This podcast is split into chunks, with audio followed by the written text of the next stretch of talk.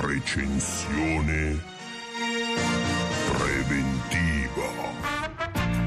Esce Mad Max, l'attesissimo film d'azione di 120 minuti di George Miller, un signore australiano che prima faceva il medico e che dopo aver vinto un premio per cineasti dilettanti con 200.000 dollari fece il suo primo film, Mad Max appunto, protagonista l'allora sconosciuto Mel Gibson, era il 1979. Ebbe così tanto successo che ne uscirono altri due. Dopo Mad Max, il regista George sfornò dei cartoni animati da Oscar tipo Happy Feet e Babe Maialino Coraggioso.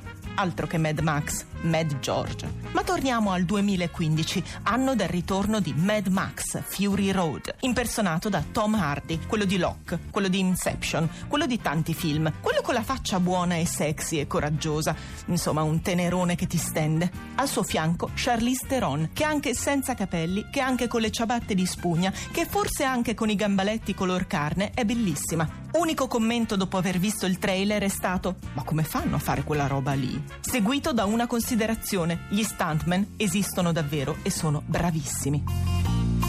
Attenzione, sto per sprigionare un entusiasmo zambottiano per dirvi che esce un film italiano con gli attori stranieri famosi di genere fantasy.